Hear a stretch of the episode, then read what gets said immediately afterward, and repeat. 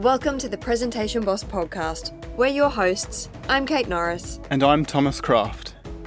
Whether you're pitching your business, speaking at a work meeting, or on the stage, we're here to help you present with clarity and confidence.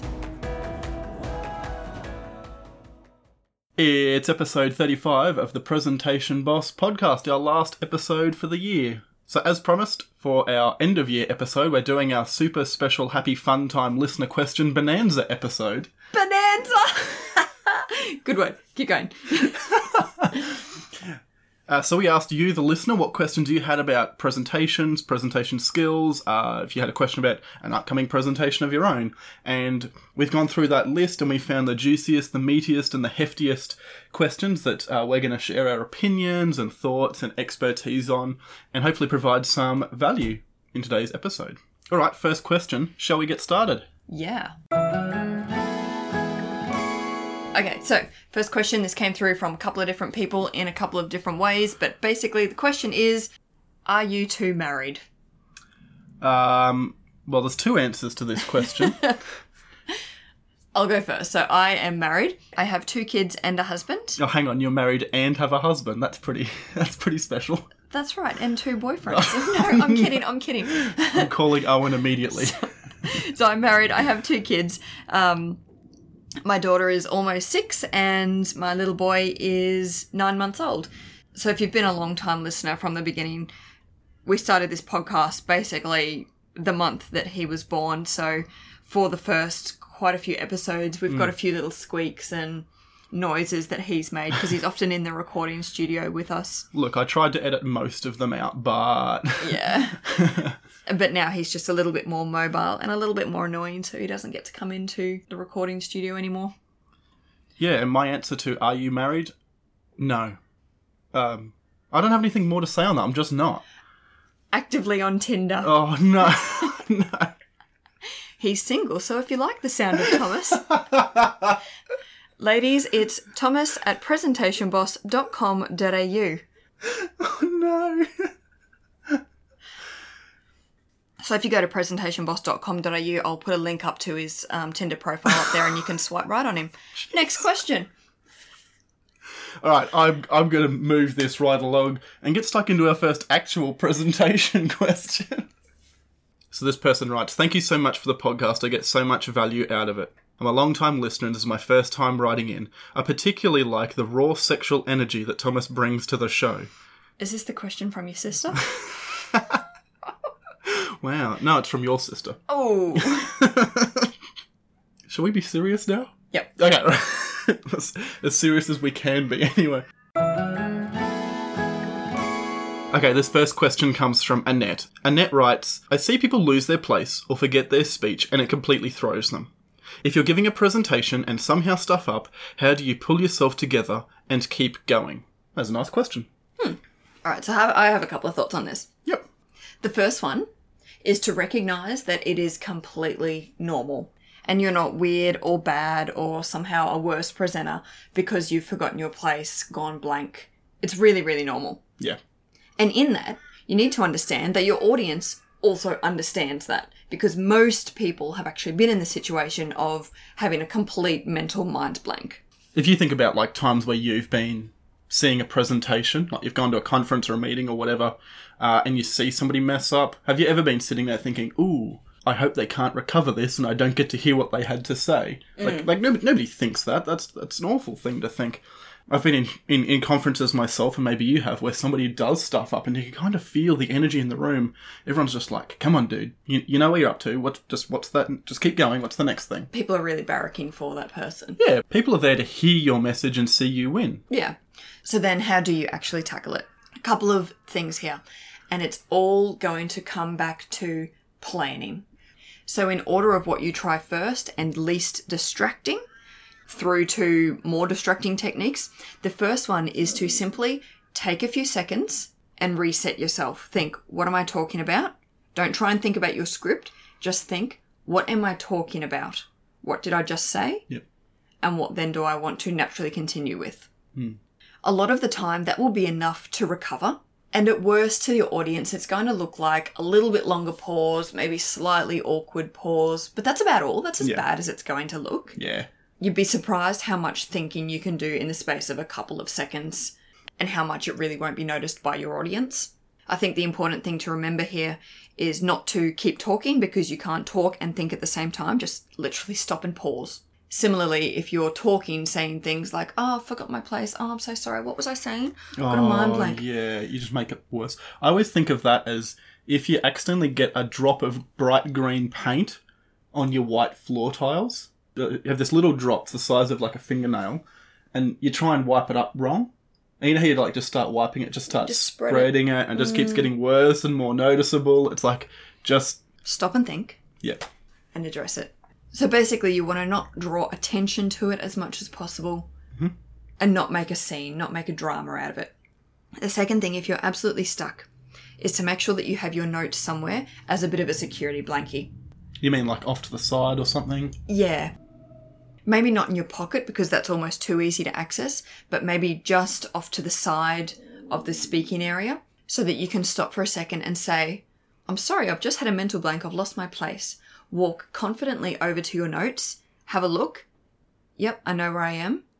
Back to the middle of wherever you were speaking and continue. The key here is to do it with confidence.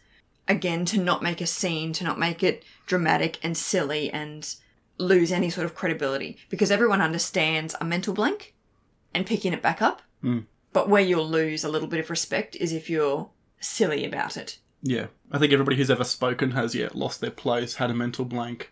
And it can feel like a really long time as the presenter that you're paused, but it'll only be a few seconds. Mm. And it feels like a long time because, you know, you've got, feel like you've got the pressure of people's eyes on you and whatnot. But mm. really it's a moment of calm as best you can. Yeah. And like I said, that all comes back to planning. Planning for those scenarios. The more you plan, the less you're freaking out about it because you know what you're going to do. The more prepared you'll be and the more able you'll be able to cope with situations. Thank you for that question, Annette. I hope that's provided some direction. Okay. Next question is from Leanne. Where do you get your M C gigs from? Yeah, all right. Interesting question this, because M C work, like we both happily do it and love doing it and have done it, but it's not exactly a core of our business. No. If I think about my favourite gig ever, which was Robo Wars in South Bank here in Brisbane, we have a guy in our network who actually got that gig himself and was asked to find a female co-host. And he knew that I did speaking and thought that my energy would have matched nicely for that particular gig. So he actually asked me if I'd like to be his co-host. Mm. But it's not something that I actively pursued. Yeah. It's just, um, you know, similarly on this, just in the last month, I got two different phone calls from two of our different previous clients who were asked to be a host of two different events. And they just, you know, called me and said, ah, we just kind of said yes and hoping you can help us a little bit. And the reason they were both asked was because they'd been seen speaking somewhere else, uh, you know, like as keynote speakers or what have you. And and somebody had picked them up and thought, oh, we want you to host our event. And I think that's, um, it, it's a little bit inevitable when you are a speaker or speaking that someone's going to ask you maybe to host or to M C an event. It's a little bit that idea that speaking begets speaking, that if mm. if you want to speak, you've got to speak. Which is a little bit chicken and the egg, so yeah, let's have a look at yeah. Let's have a quick chat about how you might start to get speaking opportunities. If you're really serious about speaking and wanting to do this a little bit more professionally, the biggest thing you've got to do is ask. Ask events, ask people for yeah. those opportunities. If you don't ask, you won't get. Yeah, pretty much. Which seems to be, which we've definitely noticed in our business, and that's been a, quite a business learning for us. But one of the ways you can start to look for these events that perhaps might need a speaker. Let's say, for example, that you speak about customer service and you might want to target dentists. I'm just yep. throwing some industries here. You can literally Google dentist conferences, Brisbane, dentist conferences, Australia, dentist conferences, New York. Or healthcare conferences, maybe. Yeah, any of that sort of thing. And that's how you find those events, those industry events. They'll usually have a website, and then you've got like the event organizer, or there's usually a contact us page, and you can start to literally just send your interest. And that is probably the least sexy, the least romantic sort of suggestion ever. But unfortunately, I think that's just the reality of of marketing and the industry, is you've kind of just got to search and ask. Yeah. Yeah, that's the very unsexy side of business. So really, whatever you do, you're going to get more opportunities in it. The only other alternative I can see is if you happen to be in the space of creating your own events already. And if you're not, like, it's a huge undertaking to create your own events. But if those need an M C, um, look at yourself. You know, if, if you're currently getting someone else to do it, have a look at giving it a bash yourself. So our storytelling events needed an M C. They needed a host. And I happily stuck my hand up for some of those. You've now M C'd some of those. That's that's a way of doing it. You know, if if you're just interested in um if you're just interested in MCing something for the experience, then your own event is an option. Hmm. Thank you for that question, Leanne. I know the answer was unsexy, but I hope that it provided just a little bit of direction. So this next question, strangely enough, comes from a family dinner I had where we were sitting down talking about TED Talks. And this question, this question, Kate, actually does come from my sister. She asked it. But it's similar to one we get a fair bit, and I thought it was worth sharing here. And the question is simply, what's the one thing that separates a good talk from a bad talk? Mm. And I, I gave her an answer then and there, but I'm interested to hear your thoughts. Oh, this is hard. Okay. I want to say the speaker knows why they're speaking. They have a purpose and a message. Yeah, right. They're yep, not yep. just speaking to speak. Mm. I think if we if we start with why are talks bad, why are talks, you know, not enjoyable and sort of, and don't bring much value to you as an audience member. I think what can happen is if you have a speaker who's given a speaking opportunity and they have the attitude of, excellent, I have a speaking opportunity, I get to speak, people will listen to me. It's my time to shine. Yeah, exactly that. And it becomes all about them and they speak and they share whatever's going on in their head. You know, having that mindset as a speaker will result in a bad talk. I think it's like um, our last guest on our podcast, Matthew Dicks. Yep. He talked about storytelling. And one of the descriptions he gave about a bad story is someone who comes back from their holiday and they basically just relive their holiday to you at your expense. Yep, yep. I think what makes a good talk, if you have a speaker come at this from the other direction, from what can I give my audience? You know, you need to you need to bring value to the time for your audience. It's about being focused on the people sitting in front of you.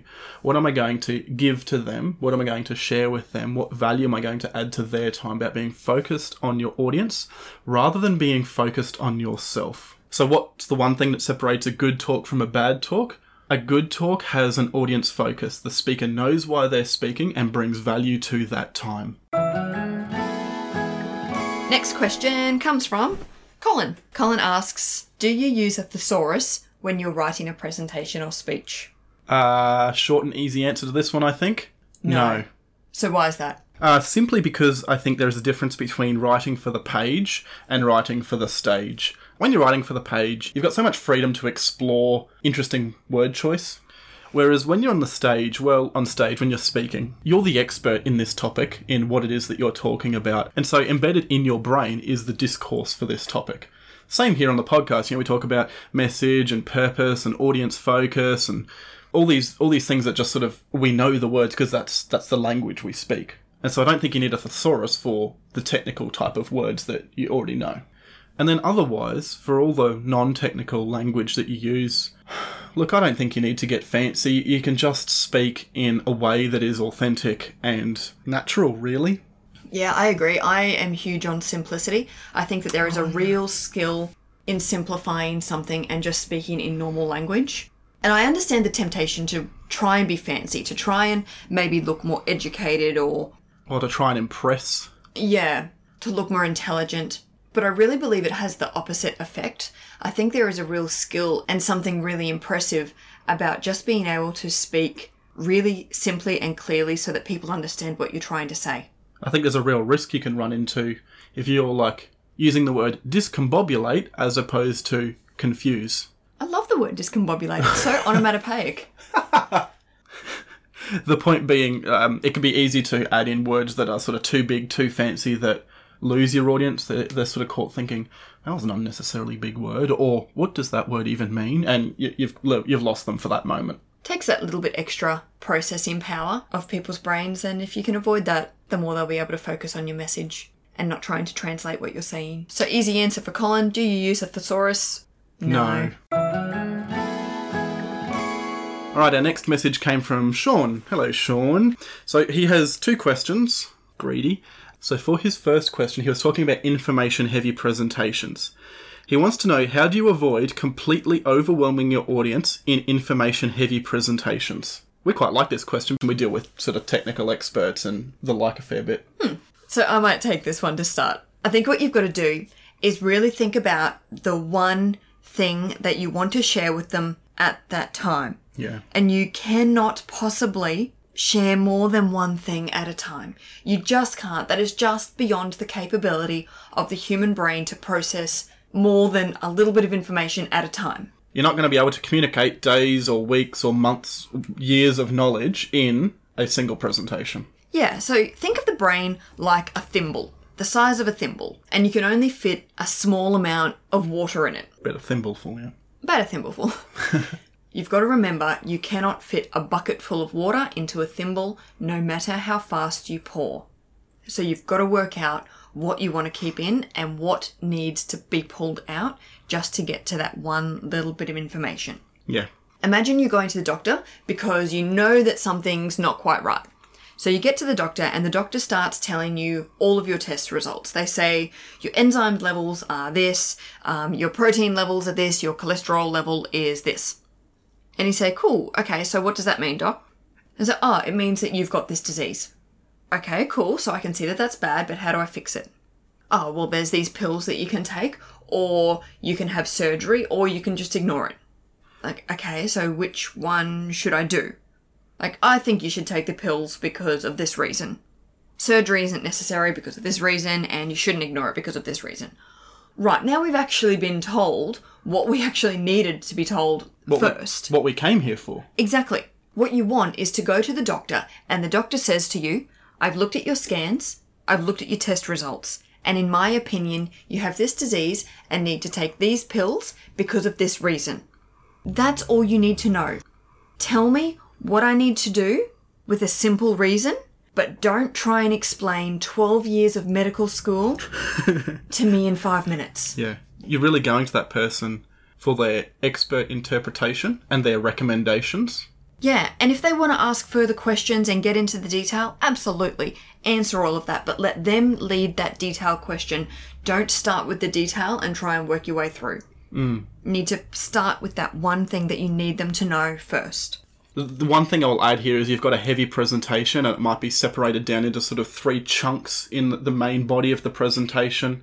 I would make an effort to clearly delineate those for your audience, and this is about signposting. So it might be as simple as in your introduction saying, the first thing we will talk about is this, the second thing is this, and the third thing is this. And then as you start those sections, right, we're going to talk about that first thing, which is whatever. And then later on, talk about the second thing, so on and so forth. Or you can do it visually, whiteboard, PowerPoint, flip chart, literally putting up the list. So first thing, second thing, third thing. Obviously, PowerPoint, you can animate each of those to come up exactly when you speak about it. So I would just make it really clear for your audience and signposting those sections so mm. that you're not losing them uh, in what is probably going to be a heavy presentation. Hmm. All right, the second question from Sean. He talks about giving a keynote presentation and the, the introduction or the opening to that.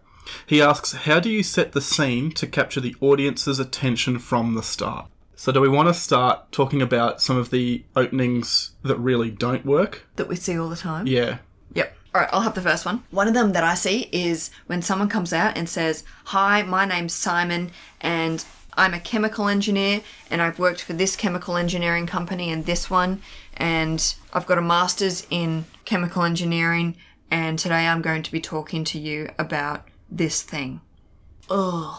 And that doesn't work because it's so uninspiring. Yeah. You're starting with, just before we talked about starting with audience focus and you're starting with yourself. Yeah, you're starting with a self-focus. That's not about the audience. That is, you're trying to say to your audience, and maybe even a bit to yourself, I should be here today talking about this thing.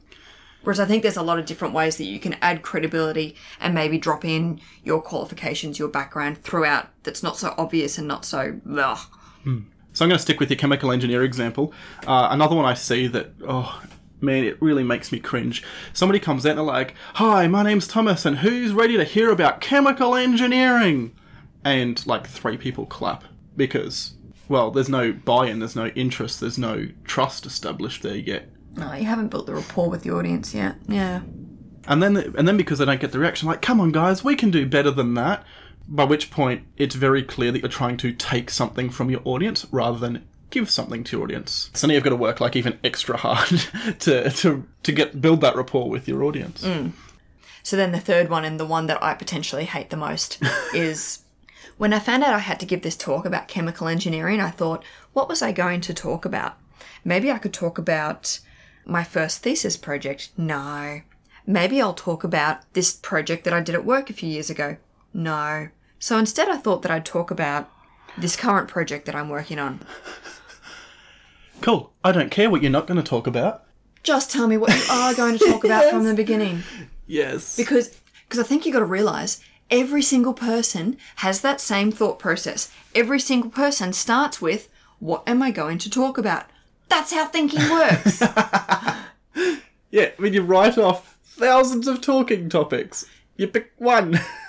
We don't need to relive this very standard thinking process at your audience's expense. Yeah. Yeah. So so they're three really bad ones. So then what makes a really good one? So really good opening. I, I like you. I mean, you, it was in your words there, Sean, which is how do you capture your audience's attention? So we need to start with an audience focus. What do they need to know or understand? Or what do you need? Is it that you need to say to get them interested and to frame this presentation, to begin to introduce your message and your presentation? So really there's three pretty easy ways of doing this. The first is to launch immediately into a story, a story that builds the context, introduces the scene, uh, and the theme of this presentation. Someone who does this really well, and I'm going to refer you back to episode thirty-four, Speech Breakdown with Simon Sinek. Open straight into this beautiful story about Captain Swenson. Yeah, and that really framed his whole talk about emotion in leadership. Hmm. All right, the second way, which you see a fair bit because it works, is to ask a very careful question of your audience. And this is something that, you know, they can all answer in their head and start thinking on the theme and the topic that your talk is about to be about. It really puts their mind in that space, uh, ready for your talk. Again, I'll refer back to a speech breakdown. Episode number two with Chris Hadfield. He was the astronaut. He opened with the question, what's the scariest thing you've ever done? Which, if you think about it, really frames his TED Talk beautifully, because his talk is titled, What I Learned from Going Blind in Space. We know that Chris Hadfield is a prominent astronaut, and now he's talking about what is it that makes us scared. We've now got this nice theme that's leading into him probably talking about dangerous things in space and how that's going to relate to me, the audience member. So opening with a question can be really powerful. All right, and the third one can be useful for sort of introducing a little bit of surprise, a little bit of um, shock value, and again, certainly setting the tone uh, and introducing a little bit of the information for your presentation, and that is to open with a particularly specific and poignant fact from your topic. Mm. And again, another example from a speech breakdown that we've done, I want to say episode seven with Joe Smith, talking about paper towels. He opens with... Four billion, three hundred and something thousand. The number yeah. doesn't matter, but it was about four billion pounds of paper towels are used every day. Every year in the U S or something, yeah. Yeah. The point is, it was a really big number. It was a really significant fact. It was a startling number, yes. Yeah, which then framed, wow, we've got to do something about this. Like, that was quite clear just from that opening fact. Mm, absolutely. So how about that? We happen to do a speech breakdown that touches on uh, each of those three main easy ways to capture audiences' attention. Start with a story, ask your audience a question, or open with a fact. Simple, easy. So I hope, Sean, that gives you some ideas on how to capture your audience's attention from the start and your first question around avoiding completely overwhelming your audience. Thank you very much, Sean.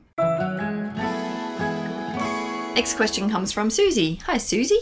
When organisations use people who have no training or knowledge about preparing ideal PowerPoint presentations, and those slides are then expected to be used across the entire organisation within the training stream, how can we break them out of this?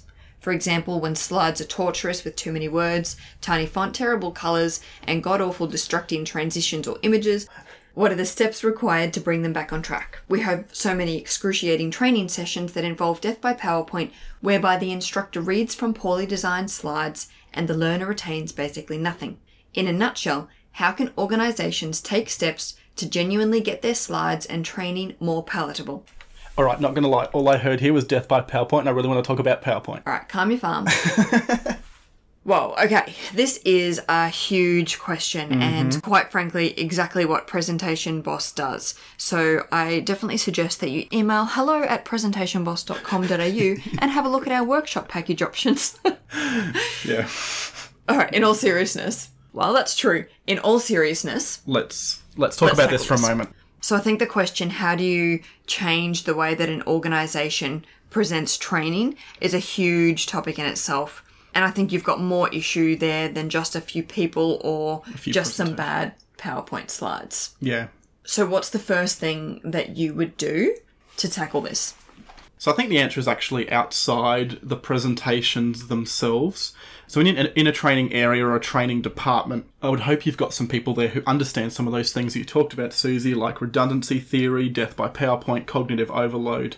They should be things that are recognised when you start to have the conversations that I'm going to talk about. So I think this is about having a conversation with whoever's creating these slides or handing you the content to deliver. And I think you want to sort of raise these concerns and try to get an answer to sort of two main questions. The first sort of question I think you want to answer is, how do you intend for these slides to be used? Because it may, the answer may not be, these need to be displayed in front of all of the learners so that they, you know, read along with, what did you say, the, the tiny font, too many words, terrible colours, that type of thing. If this PowerPoint is sent out basically just as a training package and doesn't have to be displayed, well, then we've kind of just got the wrong document type, the wrong software. So they need a workbook or something. Yeah, something like that, yeah. Which which basically means then that you could have those slides with the, the copious notes on them just in front of you so that you're tracking uh, what's going on. And then if there's a couple of really cool slides that you do need to show, it's really easy to th- throw them up on the projector and show the information that needs to be shown. So that would be one of the questions I would look for an answer for.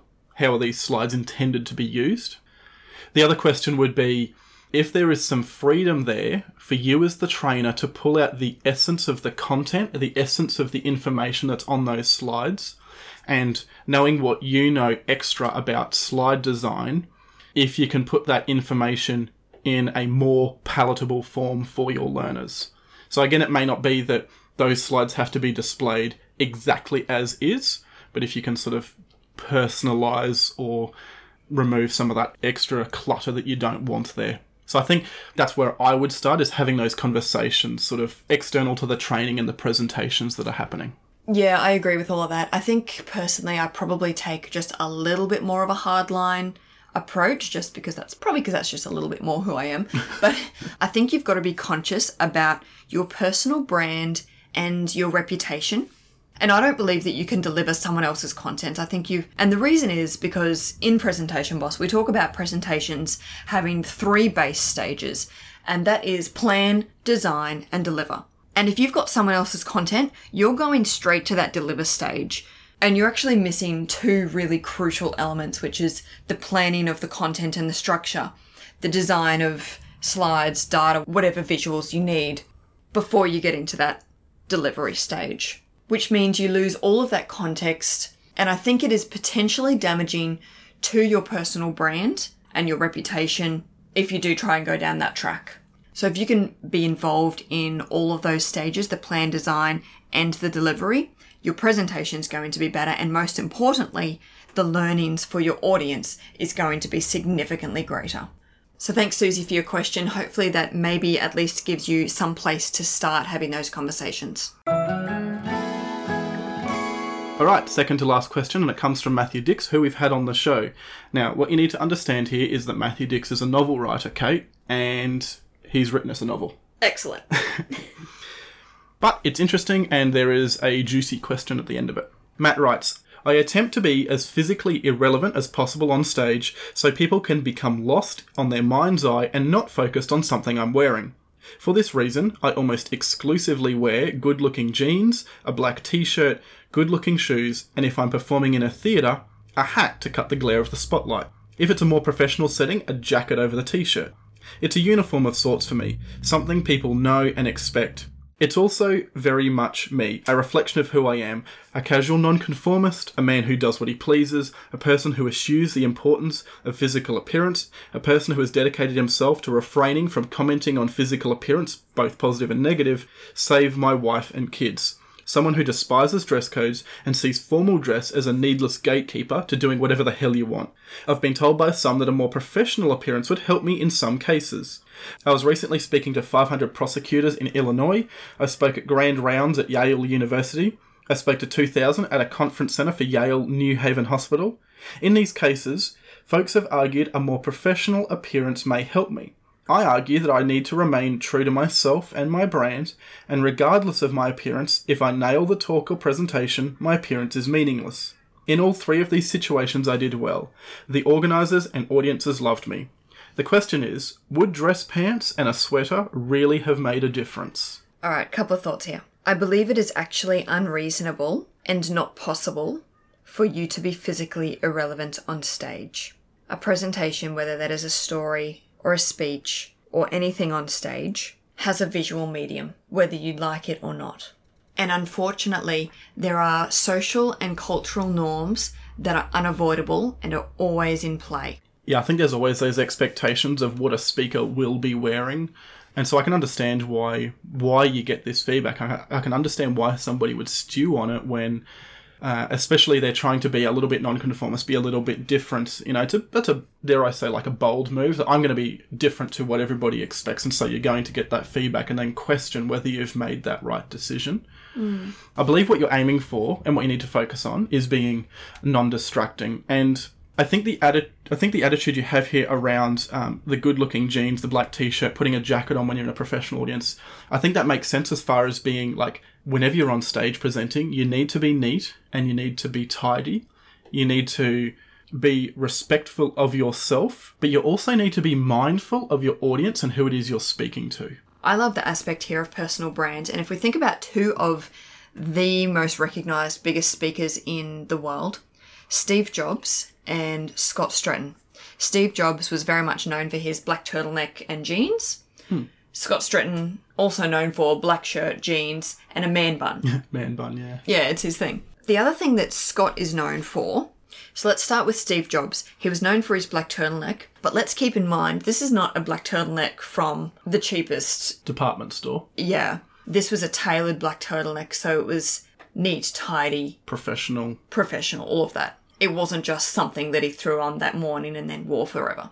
Scott Stratten. Now, he, also part of his personal brand, he is known for his tattoos that are all the way up both of his forearms. And they're quite prominent when he's got a t-shirt on. When he is in a more conservative audience, he actually wears a long-sleeved black t-shirt. Because in that environment, his tattoos are not appropriate.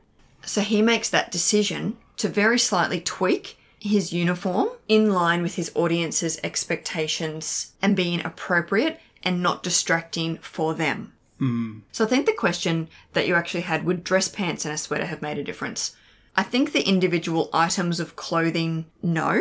But if you're in a more professional setting, perhaps you need to wear the dress jacket a little bit more often in line with your audience's expectations. Because like I said, there's cultural and social norms that are just unavoidable. And like it or not, you are visual. You cannot make yourself invisible. Invisible, yeah. Mm. Yeah. Yeah, this is certainly an interesting question. Like I said, I can understand why you would think long and hard about this as an ongoing, you know, question in your own mind. Again, I think this comes down to being very mindful of your audience and being respectful of your own personal brand. Yeah. So thank you very much, Matt, for trusting us with that question and asking for our thoughts. All right, Kate, last question. All right, last question. How many run-throughs does it take for you guys to get a clean recording of each podcast episode? Oh, oh, oh, can I answer this? Yeah. So on next week's episode, we're going to answer that question as well as a whole bunch of others around what we've learned from making this podcast. So things like how we go about planning, our recording equipment, our editing, as well as some of the stuff we've picked up from chatting to our expert interviews. So a little bit of a behind the scenes look at what goes into a podcast episode and a podcast in general. Yeah, so we'll absolutely answer that question. We've gotten it a few times, um, but let's do that next week in its own episode. All right, so thank you to everybody who wrote in with a question. Uh, we do hope we've been helpful in answering them. And if uh, your question wasn't on here today or you didn't send us one, we hope there's been value in listening to our discussion around those other questions. Otherwise, have a great holiday period and we will chat to you all next week. Thanks for listening to today's show. We'd love for you to leave us a review on iTunes. If you'd like to know more, check out presentationboss.com.au slash podcast where you'll find the show notes for today with links to everything we've discussed. Want to get in touch? Send us an email at podcast at presentationboss.com.au. We're always happy to hear your thoughts or take suggestions for future episodes. Most importantly, we rely on you to share the information in this podcast. If you found value in today's episode, please recommend us to a friend. Have a great week.